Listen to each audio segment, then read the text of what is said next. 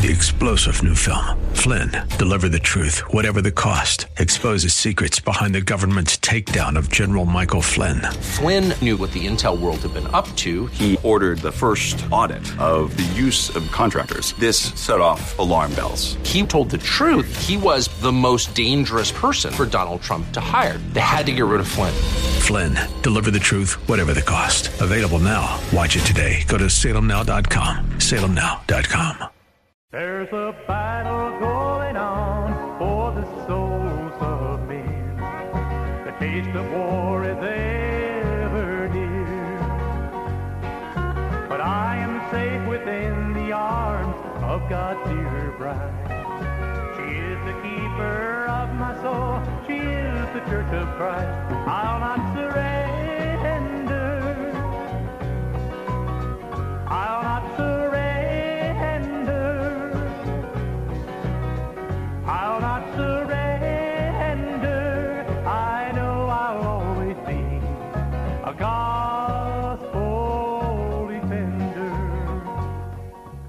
Ladies and gentlemen, Rick Bridenbaugh of the Gospel Defender Ministries. The message you are about to hear will encourage and equip those who have ears to hear to be a Christian, clothed with the armor of a gospel defender.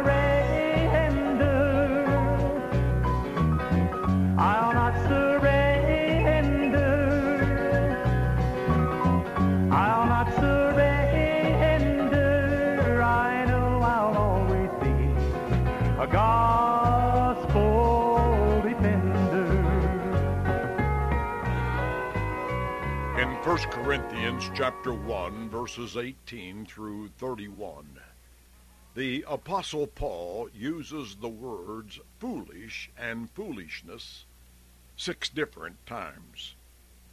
We might call this section of scripture one of Paul's ingenious foolish sermons.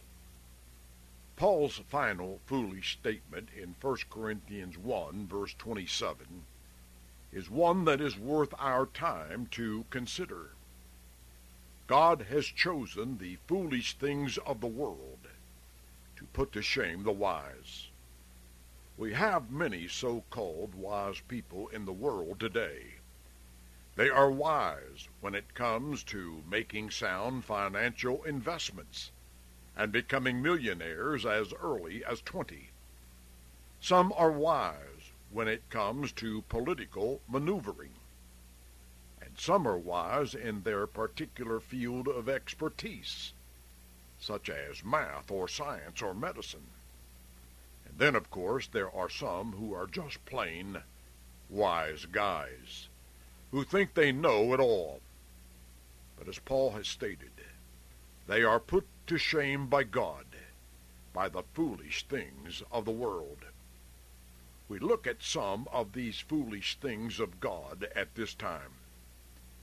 One of the earliest accounts which demonstrates the wisdom of God in putting to shame the wise is seen in the ark of Genesis chapter 6. Most people have some knowledge of Noah and the ark.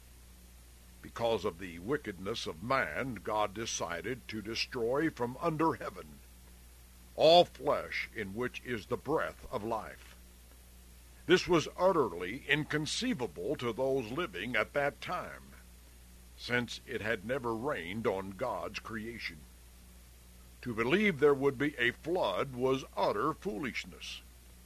And even more foolish was for Noah and his family to build an ark that would house his family and the animals of the earth. Noah surely must have been the laughing stock of his neighborhood. God gave Noah the precise measurements and the material specifications regarding the construction of it. But while the ark was being prepared, Noah did more than hammer nails. He hammered God's message to repent. He preached to his world about the impending destruction of the earth, but no one listened. It was one great big fat joke as far as those living at the time were concerned. The message was a joke, and the ark was a joke. The whole episode was foolishness to the wise.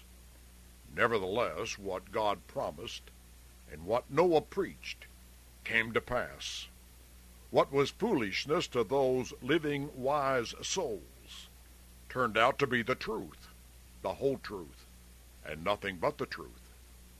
We are told by the apostle Peter in 1 Peter chapter 3 that only 8 souls were saved, and they were saved through water. There are those who do not like that statement of Peter about being saved by water, but it is in their Bible. The wise among us call this water salvation and mock this doctrine. But remember, the foolishness of God is stronger than men. And then another account in which we see the wisdom of God putting to shame the wise is seen in the rock of Exodus chapter 17. In this chapter we find the Israelites pitched in Rephidim, where there was no water for them to drink. The people of God have always murmured against God and God's men, and we find them doing so here. They murmured against the leadership of Moses. So, what could he do but turn to the Lord? The Lord had the answer. He said, You shall strike the rock, and water will come out of it, that the people may drink. Moses obeyed, and water came forth. What would you think if you saw someone with a stick in his hand, hitting a rock and saying this was where you would be getting your drinking water? Surely the idea must have sounded foolish to those who were there, and even more foolish to watch. But remember, the foolishness of God is stronger than men. Since water is essential for the continuation of life, we could safely conclude that these Old Testament Jews were saved by Moses striking the rock. Had there been denominationalists there on that day, they would have accused Moses of preaching rod salvation. But the fact of the matter is, he merely obeyed God's instructions, which were foolishness to the wise.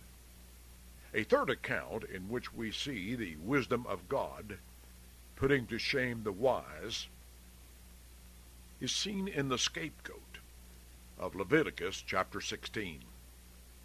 On the great day of atonement, the Old Testament high priest would perform various rituals inside and outside the tabernacle or temple.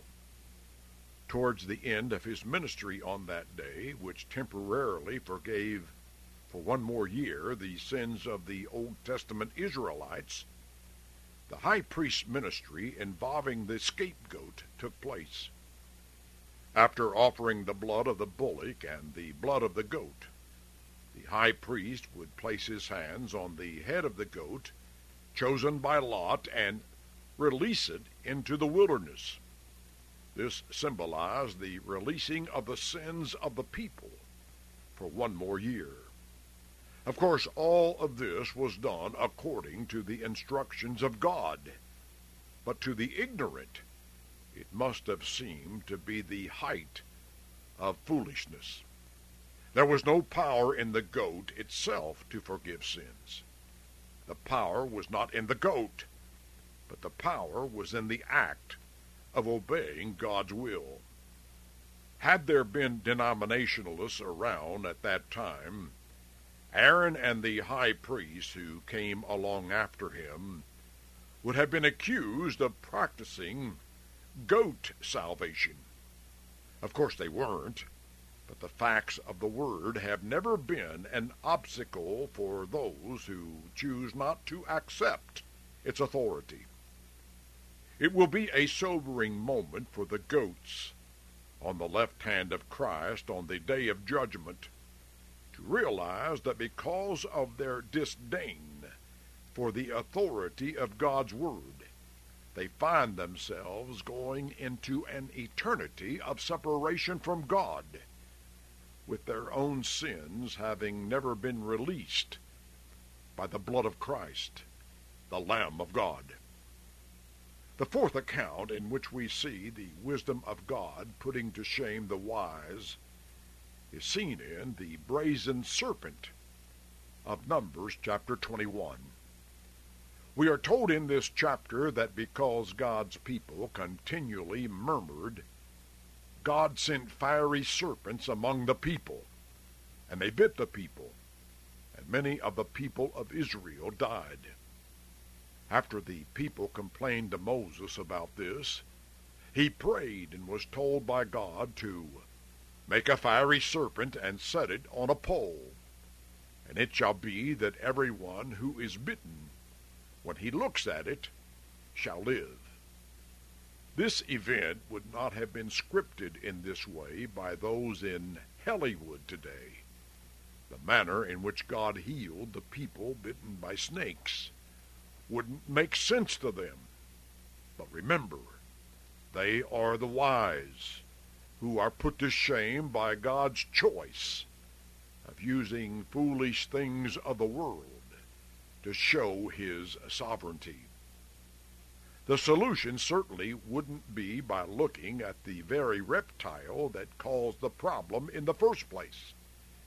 It would have been made more sense to Hollywood to have a bottle of anti-venom on a pole, or maybe a figure of a doctor, but surely not a fiery serpent. Had Hollywood producers and directors on the scene been denominationalists, they would have complained that this would look too much like snake salvation. But God did what God did. And it not only made sense, it worked. What denominationalists fail to see is that the salvation of those Old Testament saints was not in the fiery serpent, but in their obedience to look upon that fiery serpent. The fifth episode concerning the wisdom of God, putting to shame the wise, is seen in the walls of Jericho of Joshua chapter 6. God's people had to take the city of Jericho, and God's plan was for the people to march once around the city for six straight days, and on the seventh day to march around the city seven times, while priests blew ram's horns. Then they were to give a big shout. God said if they would do that, the walls would fall down flat, and the people of God could march into the city victoriously. Today we would send in our Scud missiles and our smart bombs. But God said to march around the walls and shout and toot a trumpet. It must have looked ridiculous to the occupants of the city. But it worked. When they did what God said to do, God did what he said he would do. It wasn't their marching power or their shouting power or their tooting power that defeated the city. Their power was in doing what God said to do. Now, one more Old Testament example of what appeared to be foolishness to the wise. This is the account of the dipping in water of 2 Kings chapter 5. It is in this account that we are told of Naaman and his leprosy. He was told how to rid himself of the leprosy he had contracted. The solution was quite simple. He was to go and wash in the Jordan seven times. We are told that Naaman had a real problem with this solution to his problem.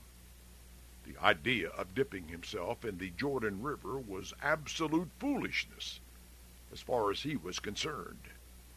If he had to dip himself in water, he thought that it made no difference where he dipped. He preferred the rivers of Abana and Pharpar over the waters of Jordan. But it was not until he did what God said to do that his flesh was restored like the flesh of a little child, and he was clean. Today, denominationalists would scream to high heaven with this solution to Naaman's problem. Those who have little regard for rendering obedience to God's word would be quick to complain that this looks too much like water salvation. Of course, it wasn't the water that cleansed Naaman. It was his obedience to God's terms for receiving his cleansing. Ladies and gentlemen, there is a reason for God relating these six Old Testament accounts, which to the unwise appear to be absolute foolishness and folly. It is this to reject God's Word because one fails to see the purpose of doing what God says to do in the way He has said to do it is the height of foolishness. Increasing numbers within the religious world today, including the church that Jesus built, are guilty of rebelling against what the Bible says to do to be saved from sin and the terms for living an obedient Christian life. There is great opposition to the Word of God when it comes to how one receives the merits of the blood of Christ.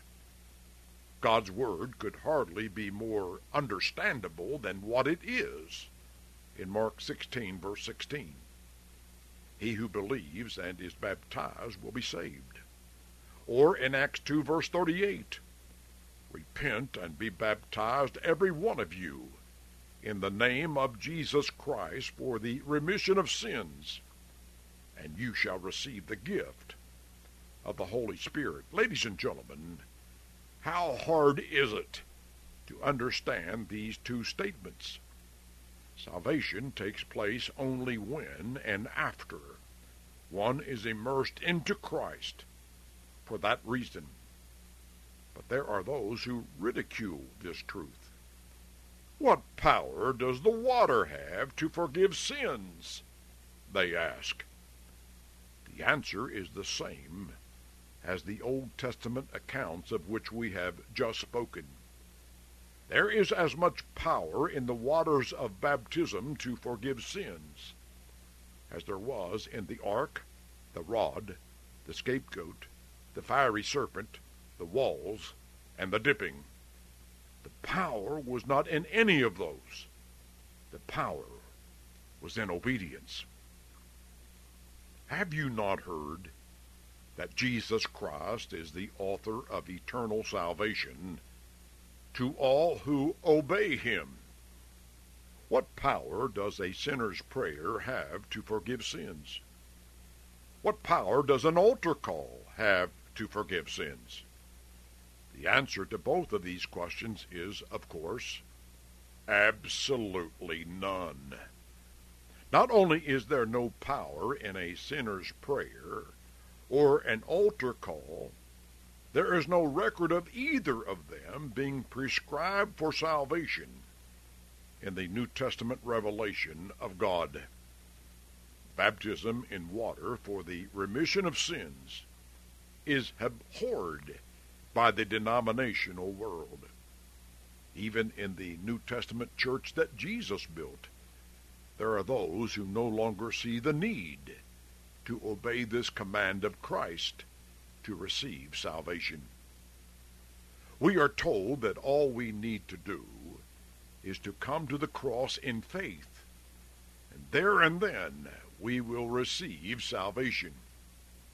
That may sound religious, but it isn't what the Bible teaches. Apostle Paul said in Romans chapter 6, we must not stop at the cross, but be buried into the death of Christ. His burial did not occur at the cross. His death did. His resurrection did not occur at the cross. His death did. We must be resurrected with Christ. It is not enough to stop where Jesus died.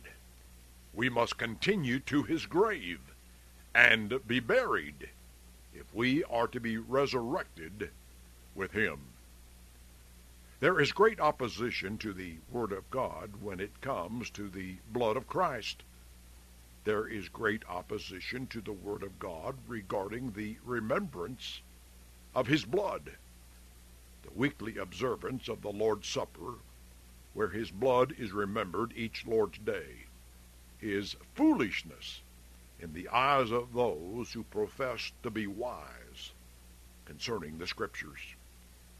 The wise tell us that to observe the Lord's Supper on the first day of every week makes the supper too routine, too common. It is foolishness to think that Christians must come to the table every week, we are told. But the Bible teaches differently. The Bible tells us that under the leadership of the apostles, the early church broke bread every Lord's day. The cup, which is the blood of Christ, is on the table every Lord's day as a reminder to us of the cost of our salvation. The same is true of the loaf. A weekly Lord's Supper looks foolish to the wise they see no importance to observe it weekly. In spite of the fact that Christ said, This do in remembrance of me, the wise have no interest in remembering him each week. But God has commanded it, and those of us who are stupid enough to believe that God knew what he was talking about still observe it on a weekly basis not because there is salvation in the table, but because there is salvation in obeying God's commands. Sad but true is the fact that even in the church that Jesus built, there are those who think they are wiser than God. God has commanded the saved to assemble on the first day of the week. But those who profess to be wiser than God believe that God was foolish in commanding this and therefore attend or absent themselves from the assembly as they see fit. Many people, both in and out of the church, decide to ignore God's commands only because his commands seem to them to be foolish. They make no sense to them. The biggest fools of all are those who neglect to take God at His word. Those who believe and obey God's word are spiritually wise, wise for salvation, as Paul told Timothy in 2 Timothy chapter 3 verse 15.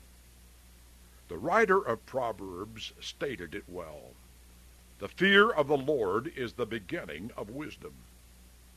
To those who ridicule the idea that God is the God who means what he says, there is another scripture that may very well apply to you before this day is over. Fool, this night your soul will be required of you. There's a battle going on for the souls of men. The taste of war is ever near. But I am safe within the arms of God's dear bride. She is the keeper of my soul. She is the church of Christ. I'll not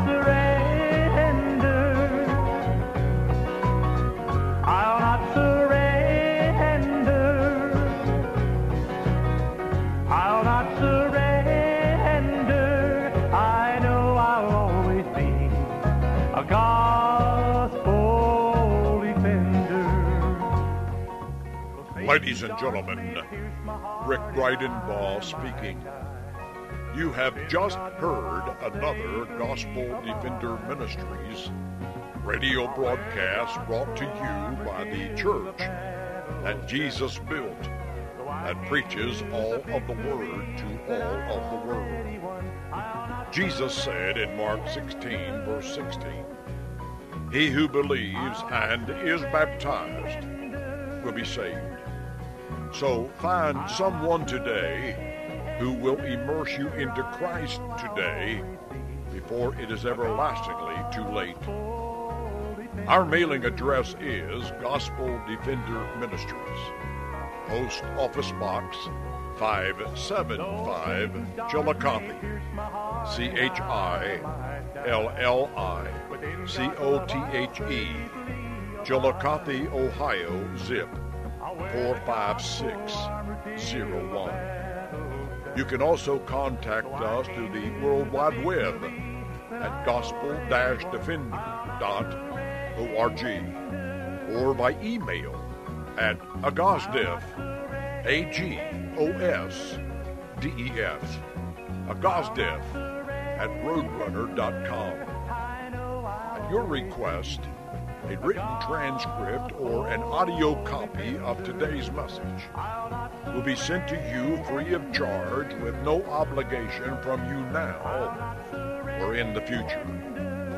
We need to hear from you as soon as possible, so please take the time to contact us today. Now, until you and I meet again at this same time and in this same place, our prayer is that you will be steadfastly set for the defense of the gospel.